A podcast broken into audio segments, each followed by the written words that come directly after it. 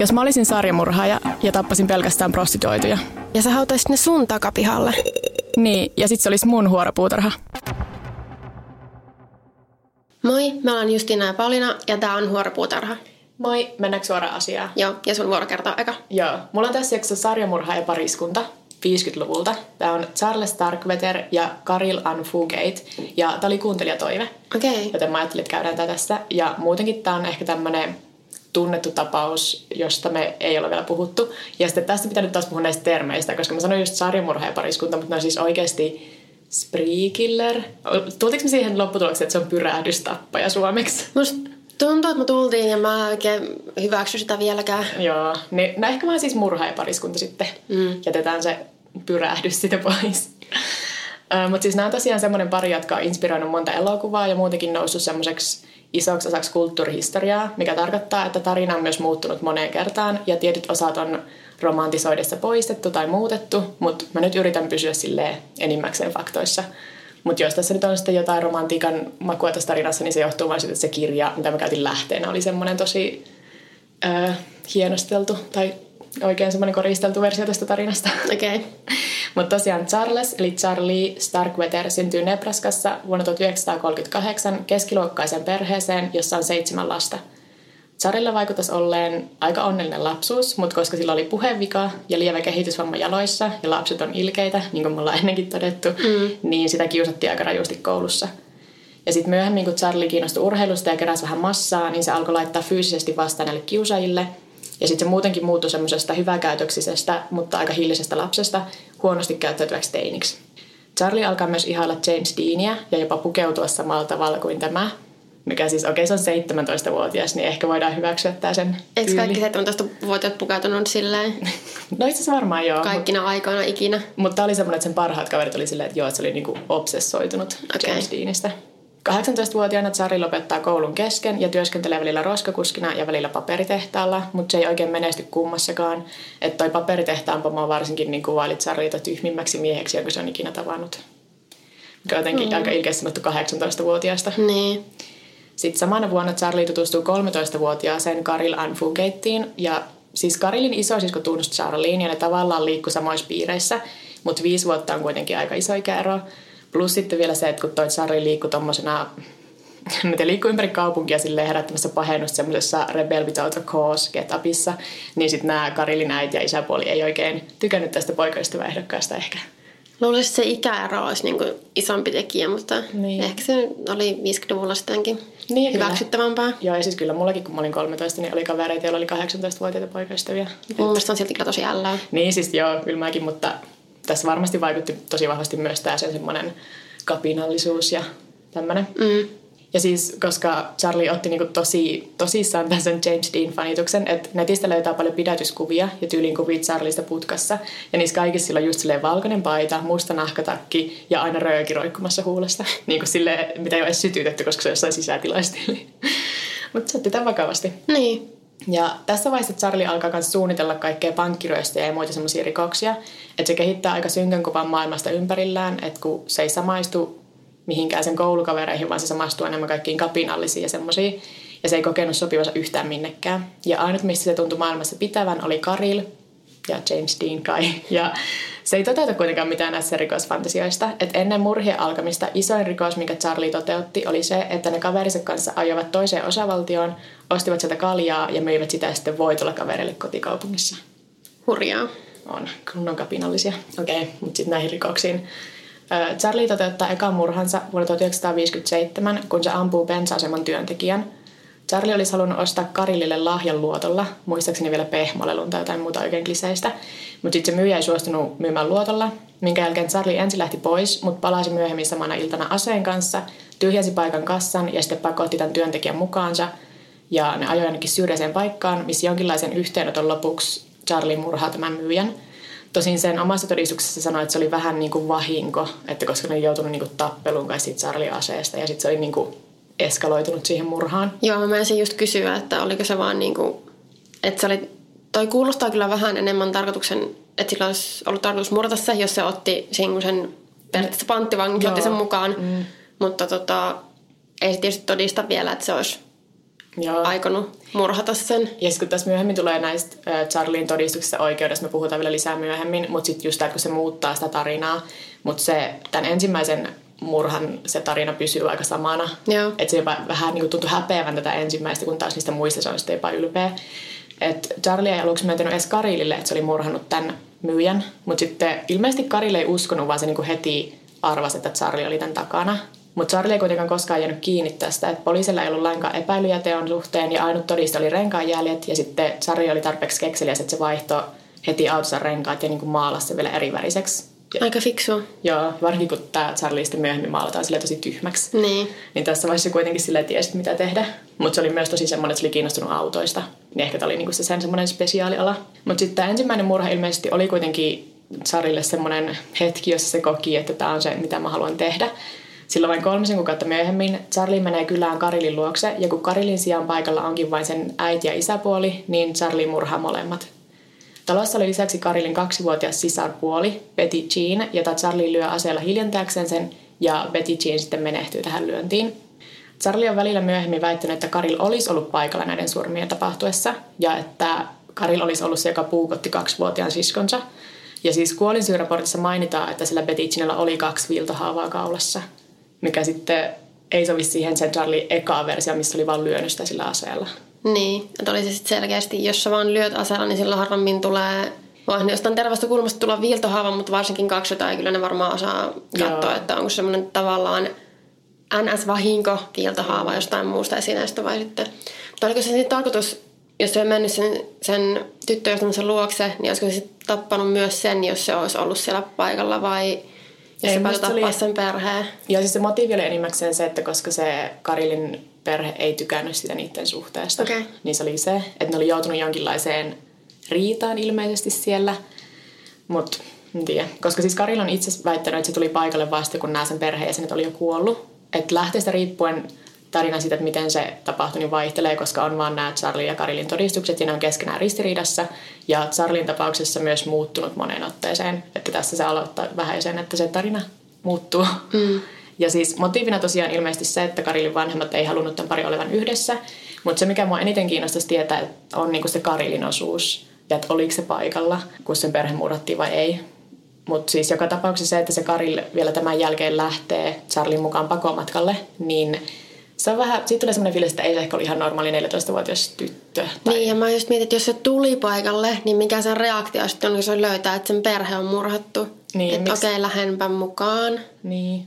No, mutta ennen pakomatkaa pari kuitenkin viettää kuusi päivää siellä perheen kodissa, että niillä ei ole edes mikään kiire sieltä vielä pois. Mihin ne laittoi ne ruumiit? Takapihalle silleen peittelivät jollakin vaan. Okei. Okay. Ja useat perheenjäsenet käy siellä talolla. Esim. Karilin isoäiti käy useampaan kertaan kysymässä, että kun se ei saa yhteyttä niin kuin tyttäreensä, että mitä tapahtuu. Ja sitten Karilla Charlie ei pääse ketään sisälle, väittäen, että perhe on flunssassa, mikä on tosi epäilyttävää käytöstä. Mm. Ja sitten lopulta joku perheenjäsenistä ainakin uhkaa soittaa poliisit paikalle, mikä sitten lähettää Karilin ja Charlie niiden pakomatkalle. Ja tämä pakomatka tulee tosiaan vaatimaan kymmenen uhria yhteensä. Aha. Että nämä on ihan tuottoisa pari. Siihen, on tosiaan 14 ja 19 vielä tässä vaiheessa. Mm. Että mä kun mä luin sitä kirjaa, niin mä koko ajan silleen unohin, että ne on niin nuoria. Että Karilla on sekin 14-vuotias ihan lapsi. Niin. Tästä tulee taas sitten se kysymys, että tota, miten tavallaan vietävissä tai ehkä, en mä tiedä, onko se aivopesty vähän liian vahva sana, mutta silleen mm. niin kun, jos se oli tosi rakastunut siihen. Niin, ja sitten just kans tota, että Mutta sitten taas, koska ei se Charlie itsekään mitenkään hirveän aikuiselta vaikuta näiden juttujen Niin. perusteella. mutta ei 14-vuotiaskaan nyt, okei se on, se on, se on ihan lapsi, mutta ei se myöskään ole ihan lapsita. Joo, siis alakuulla on olemassa ihmisiä, jotka on sitä mieltä, että se 14-vuotias Karil on niinku se mastermind tämän kaiken Ah, takana. okei. Mutta puhutaan niistä, sitten, kun puhutaan tuomioista. Joo. Ensin tämä pakomatka. Eli ihan ensimmäiseksi pari ajaa semmoisen tutun miehen August Mayerin luokse, joka tarjoaa nuorille yösijaa, mutta josta ikävä, tulla, ikävä kyllä tulee ensimmäinen uhri.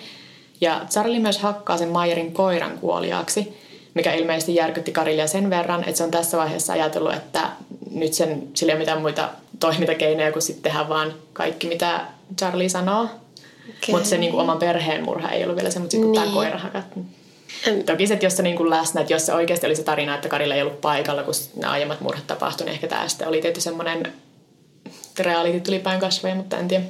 Mutta se on kumminkin se koira on sitten se, mikä herättää sen siihen, mm. tavallaan herättää sen todellisuuden, eikä se, se ihmisen, ne, mä, mä, en, mä en tiedä mistään mitään. Paha sanoa, koska tässäkin näiden kahden nuoren todistukset on sitten ristiriidassa, että niin. kuka oli näkemässä mitä ja oliko Karil kuinka aktiivinen tekijä näissä murhissa esimerkiksi. Mutta sitten samana iltana Charlie ja Karil jatkaa matkaa sieltä Mayerin asunnolta ja ne törmää sitten toiseen nuoreen pariskuntaan, Robert Jenseniin ja Carol Kingiin, ja Charlie ampuu molemmat nuoret.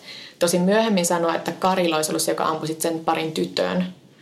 Ja sitten nämä varastaa näiden auton jatkaakseen sitä pakomatkaa. Ja matka jatkuu rikkaaseen naapurustoon, josta ne valitsee ilmeisesti ihan täysin arpapelillä talon ja murhaa sisällä olleen pariskunnan sekä niiden taloudenhoitajan. Taas oikeastaan ilman sen suurempaa motiivia, että ihan vaan koska piti päästä jonnekin piiloon, koska ne ei vaikuttanut mitenkään valinneen sitä taloa muuten. Seuraavana aamuna Charlie ja Kari jatkaa matkaa vaihtaen taas autoa, ottaen tämän pariskunnan auton. Ja kymmenen tuntia ajettuaan Charlie on taas sitä mieltä, että tarvitaan uusi kulkuneuvo. Ja sitten se näkeekin pysähdyspaikalla olevan auton, jonka kuski Merle Collison vaikuttaisi nukkuvan. Charlie pysähtyy ja koputtaa siihen ikkunaan ja sitten heti kun Collison herää, niin se ampuu se kuski usean, usean kertaan. Ja samaan aikaan tästä kuitenkin ajaa ohi mies, joka näkee siellä pysähdyspaikalla kaksi ajoneuvoa ja päättää pysähtyä tarjoamaan apua, mikä on aina virhe. Koska kun se kävelee sinne autolle, niin se näkee, että Charlie ja tämä ensimmäisen auton kuskin silleen, no lysähtäneen niin siihen auton etupenkille. Se oli tosiaan kuollut, mutta tässä vaiheessa ei vielä tiennyt sitä. Mutta sillä miehellä on puolellaan se, että Charlie yllättyy tämän tullessa paikalle ja nämä päätyykin sitten painimaan tästä Charlie-aseesta. Ja paikalle saapuu vielä kolmas auto. Tällä kertaa Wyomingin poliisilaitoksen seriffi, ja sitten tämä seriffi on kertonut, että kun se pysähtyi, niin se näki heti, miten nuori nainen nousi yhdestä autoista ja juoksi kohti poliisiautoa huutaen, hän tappaa minut, hän on hullu, hän juuri murhasi miehen. Tosiaan Karil siis nousi sieltä autosta. Ja tämä Karilin nouseminen autosta ja avunpyyntö hämmentää tilannetta sen verran, että Charlie onnistuu nousemaan yhteen autoista ja lähtemään karkuun. Ja seuraa aika hurja takaa-ajo, missä Charlie vetää läpi niin kuin paristakin tiesuluista ja mikään ei tunnu hidastamaan sitä – kunnes lopulta yksi poliisien luodeessa rikkoo sen takaikkunan ja Charlie pysähtyy. Se luote, mikä rikkoi ikkunan, niin ei osunut Charlieen, mutta lasin sirut oli tehnyt sen korvaa aika ison haavan, joten jotkut epäilee, että Charlie olisi pysähtynyt sen takia, että se luuli tulleensa ammutuksi. Mm. Ja niin kuin ajatteli, että no tässä tämä oli, mutta niin, paha joo. sanoa. Mutta se oli vuotanut siis aika reilusti verta sen korvasta. Ja sitten seuraavana päivänä Charlie saa syytteen tämän viimeisen uhrinsa Merle Collinsonin murhasta. Että yhteensä uhriluku oli tosiaan 11, koska oli myös se bensa-aseman työntekijä. Mutta periaatteessa yksi syyte riittää, kun lähdetään hakemaan niin kuolemantuomiota, mm. niin kunhan se yksi menee läpi.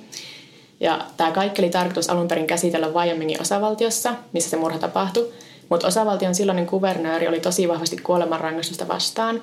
Ja se ihan julkisesti sanoi, että jos Charlie tuomitaan, niin sitten se kumoaa tämän tuomion. Mutta kuvernööri oli kuitenkin valmis luovuttamaan Charlin Nebraskan puolelle oikeudenkäyntiä varten ihan hetkessä. Et en sitten tiedä, kuinka vahvasti se oli kuolemantuomita vastaan sitten oikeasti. Ehkä se oli vaan semmoinen poliittinen niin. en osaa mitään sanoja enää, mutta siis niin kuin, että se halusi, että sen kuva on se, että tota... Niin, tai sitten se ei vaan halunnut itse olla vastuussa, niin sitten se jotenkin kuvittelee, että sitten se, mukaan kun se pystyy, se allekirjoittaa sen luovutusjutun, niin se allekirjoittaa sen niin kuin pois omista käsistään. Niin, mutta samalla se myös allekirjoittaa niin, tavallaan sen kuolemantuvien joka sama. tapauksessa. Niinpä. Niin mä olin vähän sille side eye tätä kuvernööriä, koska sillä oli hirmuisen maine just semmoinen, että joo, että mä oon niin vahvasti, että mä kyllä kumoan, jos tulee kuolemantuomio. Mutta tosiaan oikeudenkäynnit alkaa sitten sillä Nebraskan puolella toukokuussa 1958 ja niissä Charlie tunnustaa kaikki ne murhat. Se, että miten ne kaikki tapahtui, niin se tuntuu vähän vaihtelevan. Et se ensin väitti kidnappaneensa Karilin ja että Karil oli niinku täysin syytön kaikissa näissä murhissa. Mutta sitten muutti tarinansa usean otteeseen välillä kertoen, että Karil ihan aktiivisesti osallistui niihin murhiin ja jopa välillä murhasi itse, esim. just sen pikkusiskonsa ja sitten sen pariskunnan naisen. Mutta Charlie asianajat yrittää todistaa syyntakettomuutta, ilmeisesti Charlie omien toiveiden vastaisesti, ja lopulta Charlie todetaan syylliseksi murhaan ja se saa kuolemantuomion. Charlie telotettiin kesäkuun 25. päivä vuonna 1959.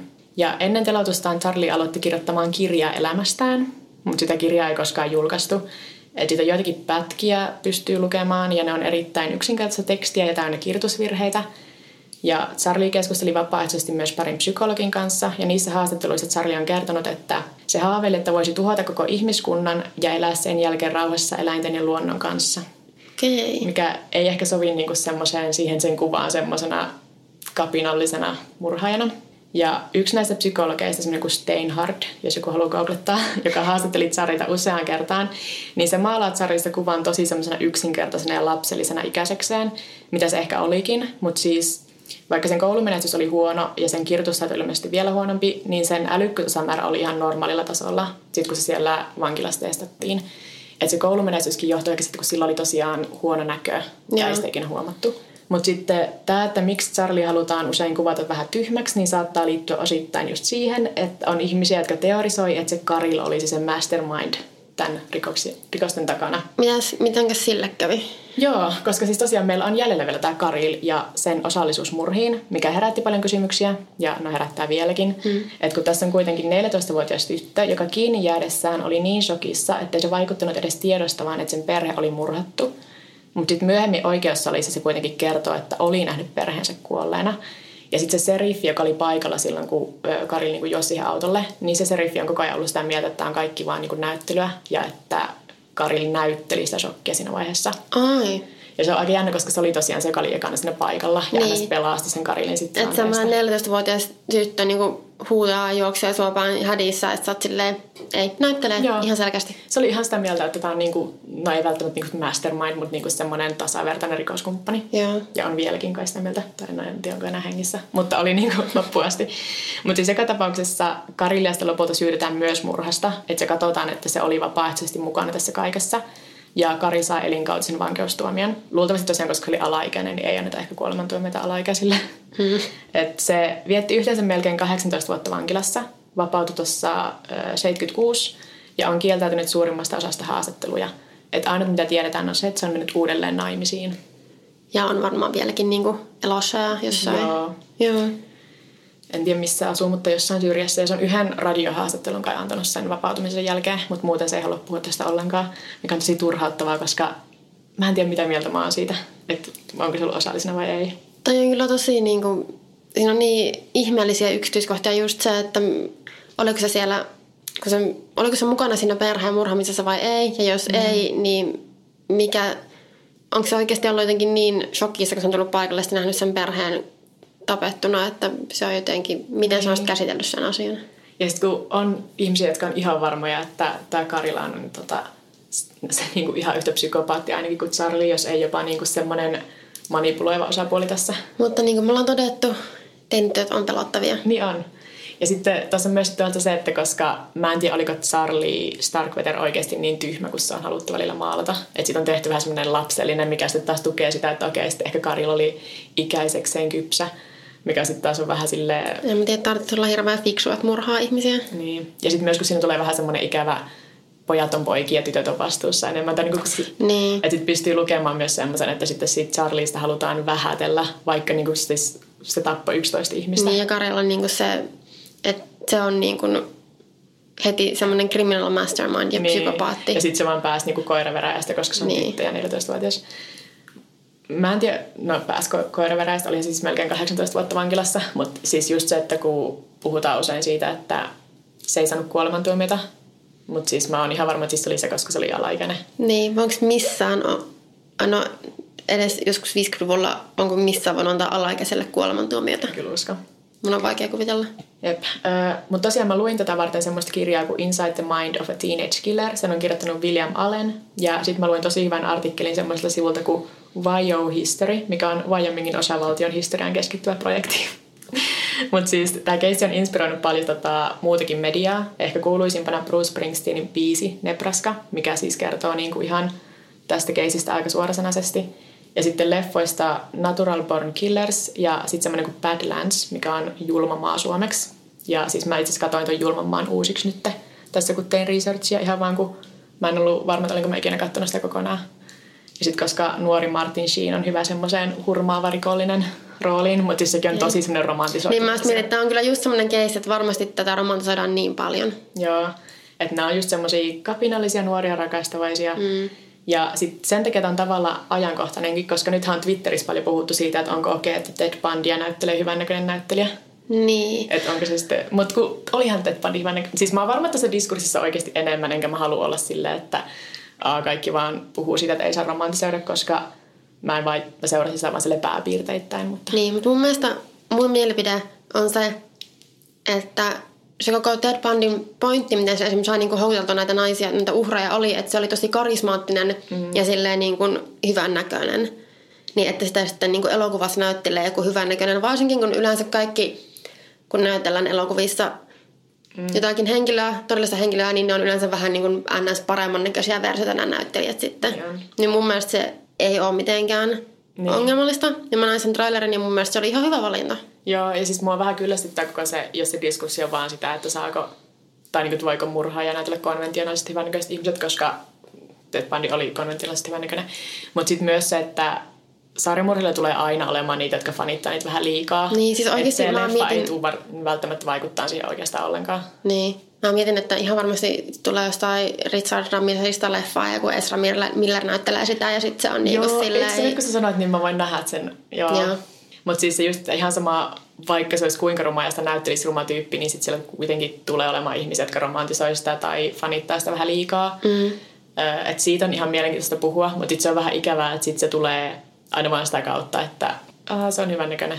Ja sitten mä rupesin miettimään tota, Alien Warnosia ja sitä leffaa, Joo. missä Charlize Theron, mitä se vastaan näytteli, mutta sehän tehtiin... Siitä tehtiin ruma ja se voitti Oscarin siitä ja sitten se, niin. sen takia se on just silleen, että tapa voittaa Oscar on tehdä itse asiassa ihan vitun ruma tämä leffaa varten. Mm-hmm. Joo, ähm, mutta tässä oli tosiaan nämä nuoret rakastavaiset pyrähdysmurheet, mutta tota, oli, mulla oli ihan tosi hauskaa tätä researchia tehdessä, koska osittain myös kun pääsi miettimään sitä, että miten paljon sitä kaikki oli romantisoitu ja niin. teorisoimaan, että mitkä näistä oli totta ja mitkä ei ja tämmöistä, niin tota, kiitoksia kuulijatoiveelle. En muista enää kuka sen laittoi, mutta kiitoksia paljon. Joo, ja mä siirryn tähän mun keissiin. Joo. Ja tää on tosi tuore sarjamurhaajakeissi. Tai no siis niin kuin 2010 luvulla tapahtunut. Joo. Ja niin kuin tässä on nyt tosi tosi tuoreita käänteitä on nytten. Ja mä kerron siis Bruce MacArthurista. Ja tää on ainakin semmonen, mä en ole itse edes muistaakseni kuullut tästä. Mutta tota, Tämä on siis 67-vuotias kanadalainen maisemointiyrittäjä ja Ostar Joulupukki, joka paljastui sarjamurhaajaksi. Oh, okei. Okay. Joo, kuulostaa hyvältä jo nyt. Mm. Eli siis vuosien 2010 ja 2017 välillä kahdeksan miestä katosi Toronton Church and Wellesleyn alueelta, joka tunnettiin siis myös nimellä Toronto's Gay Village, koska se oli siis semmoinen seksuaalivähemmistöjen suosissa oleva kaupunginosa, ja siellä oli paljon niin kuin, homobaareja ja tämmöisiä. Mm. Ja ensimmäisenä katosi 40-vuotias ähm, Skandaraj Navaratnam 6. syyskuuta 2010. Ja se oli niin viimeksi nähty lähtevän sieltä Gay Villagein alueelta baarista tuntemattoman miehen kanssa. Ja tämä Skandaraj siis työskenteli myös MacArthurin kanssa siinä sen maisemointifirmassa. Sitten pari kuukautta myöhemmin, 29. joulukuuta 2010, ilmoitettiin kadonneeksi 42-vuotias Abdul Basir Faisi, joka oli myös usein nähty siellä Gay Villageissa, baareissa ja oli niin kuin tuttu näky mm. niissä ympyröissä. Ja tässä vaiheessa, kun on tapahtunut kaksi, tai ilmoitettu kaksi ihmistä kadonneeksi, niin poliisi tutkii näitä erillisinä tapauksina. Ei tietenkään ehkä välttämättä osata yhdistää näitä.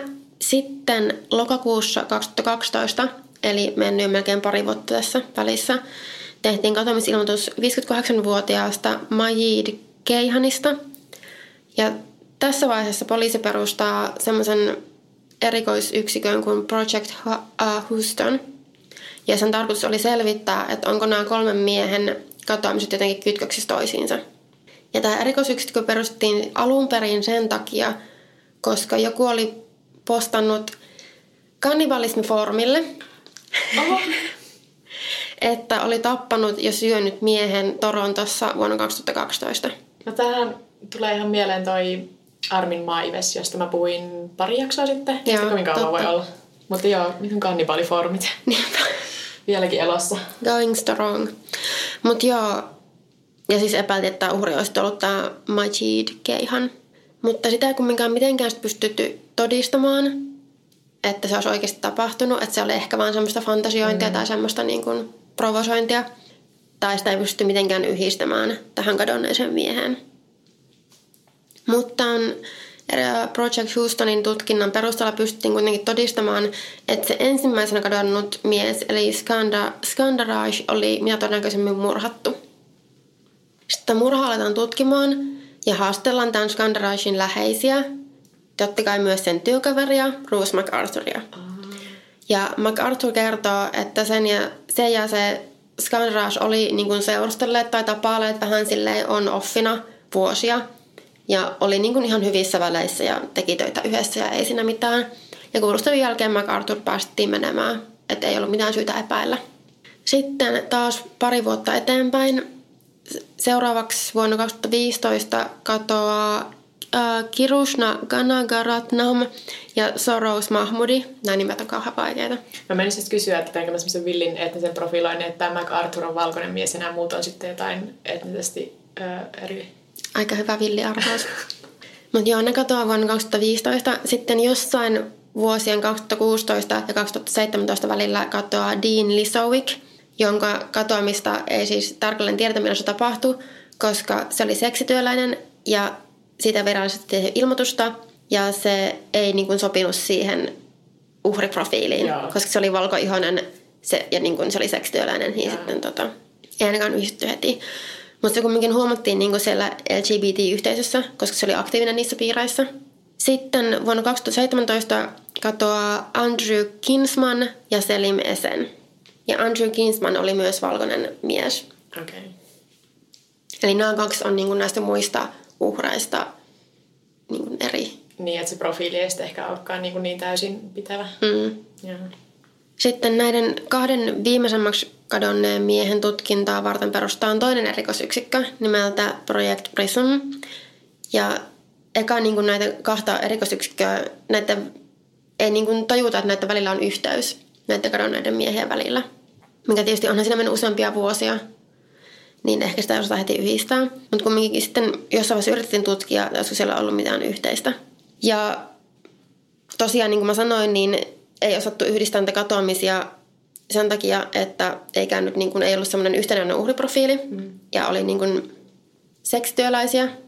Niin ne, jotka oli näiden kolmen ensimmäisen ja kahden viimeisen uhrin välissä, niin ne oli vähän semmoisia, niitä ei yhdistetty tähän keissiin sitten heti, koska ne oli vähän niin kuin, ne oli enemmän irrallisia. Niin. Ja myös yksi näistä näiden rikosyksikköjen ää, tutkinnan alaisena olevista keisseistä, uhreista. Joo. Mulla on kaskas ajatus niin lausta.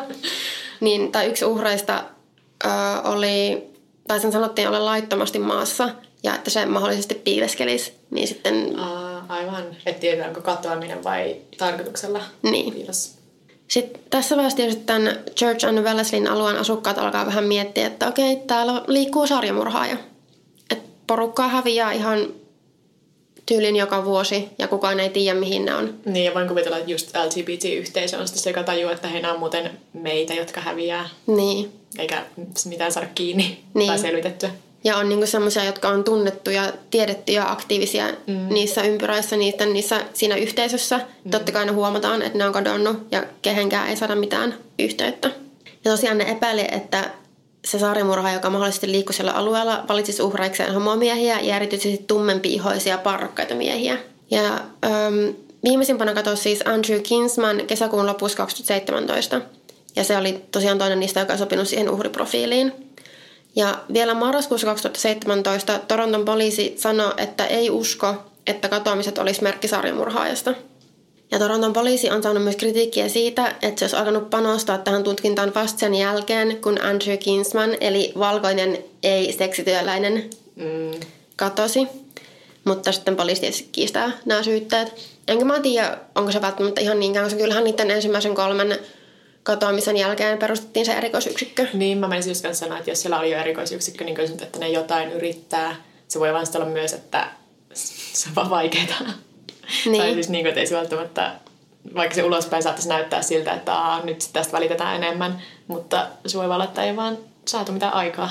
Mm. Ja tosiaan tämä juttu on, äh, tämän käsittely on aika tuoretta ja aika levällään, niin on varmaan yksityiskohtia, joita ei vaan ole vielä tiedossa. Niin. Tai ehkä ikinä kerrota. Mutta sitten vaikka poliisi on sanonut, että, joo, ei ole syytä epäillä, että on sarjamurhaaja liikkeellä, niin MacArthur oli kuitenkin ainakin jossain määrin poliisin epäiltyjen listalla ollut jo jonkin aikaa. Sillä oli menneisyydessään tuomio, kun se oli lokakuussa 2001 pahoinpidellyt palkkaamansa seksityöläisen, joka oli sitten kumminkin päässyt pois siitä tilanteesta selvinnyt hengissä. Ja MacArthur sai siitä mun käsityksen mukaan kahden vuoden tuomion ja vielä kolmen vuoden ehdonalaisen, mihin kuuluu, että se ei saisi liikkua siellä Gay Villagein alueella, eikä olla tekemisissä miesprostituoitojen kanssa. Okei. Okay. Mä en tiedä, että ehdolla se voi antaa niinku ihan tommosiakin. Joo, en mäkään. Ja mä oikein, mä en tiedä, onko tämä ihan täysin paikkansa pitävä. Niin, en tiedä. Ei siis mitään haju, miten voisi toimia, mutta siis mä oon yllättynyt, että on niinku, öö, voi antaa niinku aluemääritelmä, mikä on muu kuin tyli, että saa mennä lähelle ala-asteita. Mutta niinku joku niin. siis joku tietty naapurusto, mikä olisi niinku silleen kiellettyä. Mutta toisaalta aika hyvä, jos tämmöinen olemassa. Koska mun mielestä toi kuulostaa kyllä järkeenkäyvältä ja semmoiselta, että se suojelisi sitten sitä yhteisöä ja sen no. jäseniä. Siis se ei, ei toimi, niin ei toiminut, mutta siis yritti ainakin. Joo, ja myös tämän aikaisemman tuomion takia tämän MacArthurin DNA oli poliisin tietokannassa. Ja poliisi oli kaikessa hiljaisuudessa seurannut tämän MacArthurin liikkeitä. Ja yhdessä vaiheessa ne takavarikoi auton, jonka MacArthur oli myynyt eteenpäin sekä saaneet etsintäluvan tutkia sen tietokoneen kova, kovalevyn. Ja tosiaan siitä MacArthurin myymästä autosta löytyi verijäämiä, jotka kuului Andrew Kinsmanille. Ja myös tietokoneelta löytyi aineistoa, joka vahvisti poliisin epäiltyjä. Ja näiden epäilyjen perusteella poliisi pidätti MacArthurin 18. tammikuuta 2018. Ja tämä pidätys oli vielä aika semmoinen hurja sen takia, että ne koko ajan valvotaan MacArthurin asuntoa. Ja ne näki, kun nuori mies meni sinne asuntoon ja päätti, että tuon nuoren miehen henki on vaarassa, että mm. nyt, nyt niin kuin toimitaan. Ja ne ryntäsi tietenkin heti sinne asuntoon ja kun ne ryntäsi sinne sisään, niin se mies oli sidottuna sänkyyn, mutta vahingoittamaton. Mutta mulle ei selvinnyt, että oliko se niin kuin ihan siis konsensuaalista sitomista, totta kai se on voinut olla, mutta se olisi to- todennäköisesti voinut päättyä aika huonosti. Mutta mistään mä en saa selville, että mikä se tilanne oli. Mutta vaikka se on ollut mitenkään semmoinen siis konsensuaalinen, niin et sä kumminkaan halua olla minkään sarimurhaajan seksileikissä mukana. Joo, siis ihan ollut oikeastaan elokuvasta. Niinpä. Siis toi, että noi poliisit just tolleen... Tää on niinku Criminal Minds, kun se viimeinen aina sitten selvii hengissä. Ne niin. just tulee oikeaan aikaan paikalle sitten. Mä palaan tähän, että viimeinen vielä hengissä. Ja siitä seuraavana, seuraavana päivänä tota, poliisi saa luvan sinne MacArthurin asuntoon. Ja Lopulliseen asunnota dokumentoituun todistemäärään kuuluu muun muassa yli 18 000 valokuvaa. Ja ilmeisesti löytyy myös MacArthurin itse ottamia valokuvia uhreista sekä jotakin niiden omaisuutta. Oh, okay. Eli tässä vaiheessa aika selvä peli. Ja aluksi MacArthuria syytetään vaan Andrew, Green, Andrew Kinsmanin ja Selim Esen murhista, joita siis tämä Project Prism oli tutkinut. Mutta sitten 29. tammikuuta sitä syytettiin kolmesta uudesta murhasta – eli Majid Keihanin, Soros Mahmudin ja Dean Lisovikin. Ja tähän johti se, että ennen MacArthurin pidätystä poliisit oli vaaristaneet sitä ja pidätyksen jälkeen tutki myös paikat, missä se oli työskennellyt. Ja ne tutki ne paikat ruumiskoireen kanssa. Ja se oli tosiaan niin kuin toiminut maisemoijana ja tehnyt kaikkea tämmöistä niin kuin mä en tiedä mitä siihen kaikkea kuuluu. Mä en tiedä, onko maisemoja edes oikea sana, mutta tämmöistä niin kuin, myös tämmöistä puutarhan hoitoon tiittaavaa duunia. Ja, Täydellinen ammattisarjamurhailija, jonka pitää piilottaa ruumiita. Niinpä, koska yhdessä näistä paikoista, joissa se oli työskennellyt, joka sijaitsi Liisaiden alueella, ruumiskaurat osoitti kiinnostusta piha-alueella sijainneisiin suuriin kukkaruukkuihin – ja niistä ruukuista löysyi, löytyi aluksi Keihanin, Mahmudin ja Lisovikin jäänteitä. Ja tässä vaiheessa on sitten selvää, että kyseessä on sarjamurhaaja. Sitten myöhemmin poliisi ilmoittaa, että vielä neljän muun miehen jäänteitä on löydetty niistä kukkaruukuista. Ja eka näiden kaikkien neljän uhrin, tai siis näiden kaikkien neljän uhrin henkilöllisyys pystytään myöhemmin varmi, varmistamaan. Eli nämä kadonneet alkaa selvitä, että mihin ne on päätynyt. Sitten lopuksi jäljellä on yksi uhri, jota ei oltu tunnistettu. Ja se ei mennyt mitenkään onnistua. Ja viimeisenä kerrana Toronton poliisi julkaisi kuvan tästä uhrista siis kuolleena. Aha.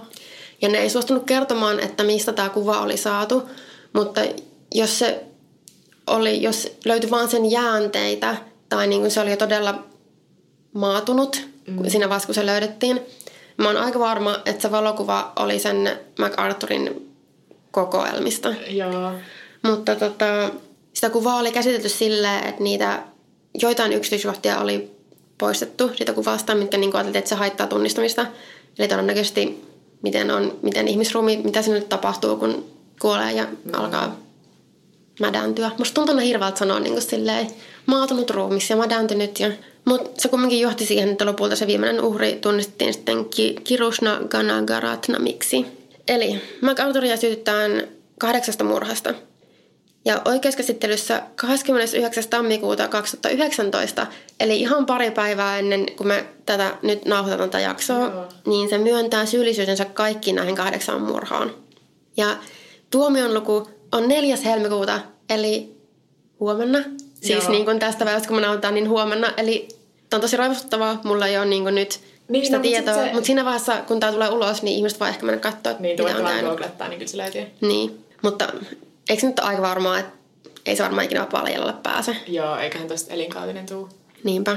Ja yksi mun mielestä tähän keissiin liittyvä mielenkiintoinen juttu, ja, tai siis aika varmimpakin juttu, on se, että on alettu epäillä, että MacArthur olisi murhannut enemmänkin kuin vain nämä kahdeksan uhria. Sen takia, että oletetun ensimmäisen murhan aikaan MacArthur oli jo 58-vuotias. Joo. Epätavallisen vanha aloittamaan sarjamurhaaja.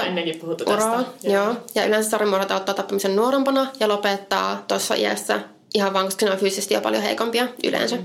Toisekseen MacArthur näytti palotelleen kaikki uhrinsa ja myös niin kuin murhaneen kaikki, kaikki uhrit samalla tavalla ja hävittäneen kaikkien uhrin ruumit samalla tavalla palottelemalla.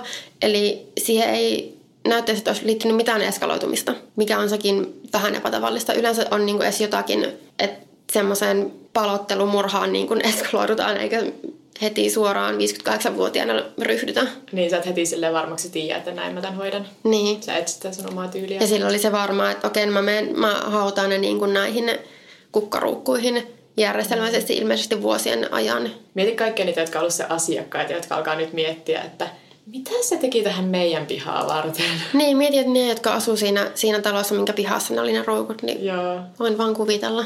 Öö, Sitten jo kolmanneksi MacArthurilla oli jo tosiaan se tuomio sitä väkivaltarikoksesta sieltä vuodelta 2001, missä se asetelma olisi tosi helposti voinut olla se, että se uhri olisi, mm. kenet se pahoinpiteli olisi murhattu. Ja saattoi olla, että silloinen elossa semmoinen uhri oli niin kuin ehkä ensimmäinen tavallaan kokeilu. Mm. Tai sitten ei ensimmäinen, mutta ensimmäinen, joka pääsi vapaaksi. Niin, pääsi pakenemaan siitä tilanteesta. Niin. Sitten vielä Tämän MacArthurin sanotaan laittaneen uhrinsa erilaisiin poseerauksiin ennen kuin se palotteli ne ruumiit ja siis ottaneen valokuvia. Ja murhien motiivi oli myös ainakin osittain seksuaalinen, mutta mulle ei ihan selvinnyt nyt, että hakiko se niinku seksuaalista miehyvää sitä murhaamisesta vai mitä tapahtui. Mm. To, tosiaan ehkä nämä yksityiskohdat selviää vielä jossain vaiheessa, mutta aika auki. Ja tästäkin piirteestä on sanottu, että ei se ole vaan niinku jotain, mitä ihminen alkaa tekemään 58-vuotiaana yhtäkkiä. Et osa niistä henkilöistä, jotka on vuosien varrella kadonnut jäljittömiin Toronton alueella tai siinä lähialueella, voi hyvinkin olla sen MacArthurin uhraja. Koska totta kai niin niin suurkaupungin tai muuten isolla alueella vuosikymmenten aikana katoaa ihmisiä. Niin, ja jotkut saattaa olla semmoista, niitä ei osata edes yhdistää, koska jos on just, että ajatellaan, että saattaa olla jossain piiriksimässä tai omasta halusta kadonnut. Niin. Tai sitten semmoinen, jolla ei ole vaikka niin laaja ystäväpiiriäkään välttämättä. Tai... Niin, tai jos mennään niin kuin paljon ajassa taaksepäin, niin jos se on kumminkin se aina murhannut homomiehiä, niin ehkä ne on vaan silleen, että okei, no poissa silmistä, poissa mielestä ei ole mun ongelma. Tai just seksityöläisiä tai jotain. Niin. Mm. Äh, Mutta sitten mä kerron vielä yhdestä joka, äh, miehestä, joka pääsi aika viime tipassa karkuun täältä MacArthurilta. Eli semmoinen, se niminen mies kuin Sean Cribin, joka oli siis sopinut, että se tapaisi sen MacArthurin äh, niin BDSM-seksin merkeissä, mikä silleen you do you, ihan sama. Ja se oli mennyt sinne MacArthurin asunnolle ja siellä niin kuin vapaaehtoisesti antanut sitoa itsensä ja ottanut myös vapaaehtoisesti jotain MacArthurin tarjoamaa huumausainetta, mutta ilmeisesti se ei ollut sitä, mitä se luuli, että se on se aine. Koska... Älä ikinä poppersia tuntemattomalta. On tämä tarinan opetus. Niin. Joo, sorry. Vaikka se oli ehkä jotakin muutakin kuin en mä tiedä. Mm. Uh, anyway, se Sean Crippin oli menettänyt tajunnansa ja kun se oli havahtunut, niin se MacArthur oli niin kuin yrittänyt sille koko painollaan tavallaan Mä en oikein tiedä, miten se tapahtui, mutta se oli kuvattu sille, että väkivaltaisesti koko painollaan niin kuin jotenkin olla sen, sen Sean Crippinin päällä. Ja se on sitä mieltä, että se pelastui vain sen takia, että MacArthurin kämppis tuli normaalia aikaisemmin kotiin. Sillä oli kämppis ja se tuommoista harjoittaa siellä. Joo. En kyllä tiedä, ehkä se oli tota, vaihtanut asuinjärjestelyään tässä Niin, totta. myöhemmin, tai tässä niin kuin jossain välissä, mutta joka tapauksessa sitten se pääsi niin kuin pakenemaan siitä tilanteesta. Ja tätä, tämähän tapahtui vaan silleen, että kuukautta myöhemmin se sitten tappoi sen viimeisen uhrinsa. Niin, eli periaatteessa sillä voi, on voinut olla se kämppis, kun se on aloittanut nämä Niin. murhansa. En mä tiedä, miksi mä ajattelin, että kämppis nyt hidastaisi murhaajia, mutta Mutta vähän outoa, että jos olet saarimurhaaja, niin sitten on kämppis. niinpä. Näissä kämppis oli usein pois ja kotoa. Mutta musta oli kauhean surullista, kun tästä pakoon pääsestä miestä oli niin kuin haastattelu ja se oli vaan ihan hirveän surullinen. Ne sanoi, että sillä on ihan hirveä syyllisyys siitä, että kun se oli siellä oikeudenkäynnissä esimerkiksi, että se kuuli niiden kaikkien muiden, mitä niille oli tapahtunut ja varsinkin se, että sitten vaan kuukautta myöhemmin, kun se oli päässyt pakoon, niin se oli vielä murhannut sitten sen viimeisen uhrin. Siis varmasti ihan kauhea Niin. olo ja tilanne. Mikä se olisi joku survival guilt. Ähm, mutta toki tuommoista vähän vaikea sitä aina, että koska sitten alkaa miettiä sitä, että millaista kohtelua sitä olisi itse saanut, jos se olisi mennyt poliisille, koska onhan tossa just näitä, että se on mennyt sinne vapaaehtoisesti ja ottanut tuntemattomat jotain aineita vastaan ja sitten käynyt tolleen, niin onhan siinä vähän sitten se, että mikä se sitten on, niin kuin, mitä sä Niin. voit tehdä siinä. Niin, itse asiassa joo, mä en tajunnut katsoa, mutta mä veikkaan, että vasta sen jälkeen, kun nämä kaikki muut tapahtumat tuli ilmi, niin se sitten sanoi poliisille, tai, meni kertoa poliisille tästä. Niin. Mä jotenkin vaan aloitin silleen, että mä en tiedä, miten tämä meni, mutta... Mm. Äh, onpa jännä, että mä en ollut kuullut tästä. Joo, en mäkään. Mä tota, bongasin tämän yllättäen Redditistä. Joo. Ja esim, no siis, onko se nyt joku Toronto Star lehdellä oli ihan hirveästi tästä tota, Joo. luonnollisesti juttuja. Ja Vanity Fairilla oli aika hyvä artikkeli tästä. Ja, ja tämä on myös siihen, kun aina jotkut välillä kysyy, että mitä te teette sitten, kun loppuu, tai olette käsitellyt jo kaikki murhaajat, niin ei tässä mitään hätää. että se maailmasta murhaajat näköjään lopu, Ei. valitettavasti. Joo. Oliko vielä muuta? Öö, ei varmaan. Okei, okay. no eiköhän lopeteta jat- jakso tähän. Eli tota, meille voi laittaa sähköpostia vuoropuutarha.gmail.com tai sitten voi laittaa viestiä Instagramissa tai Twitterissä. Mä oon Pauliina Kiero. Ja mä oon at Vekepekoni. Ja sitten meillä on myös meidän podcastin oma Instagram, mikä on ihan vaan vuoropuutarha. Kiitos, että kuuntelit. Heippa! Heippa!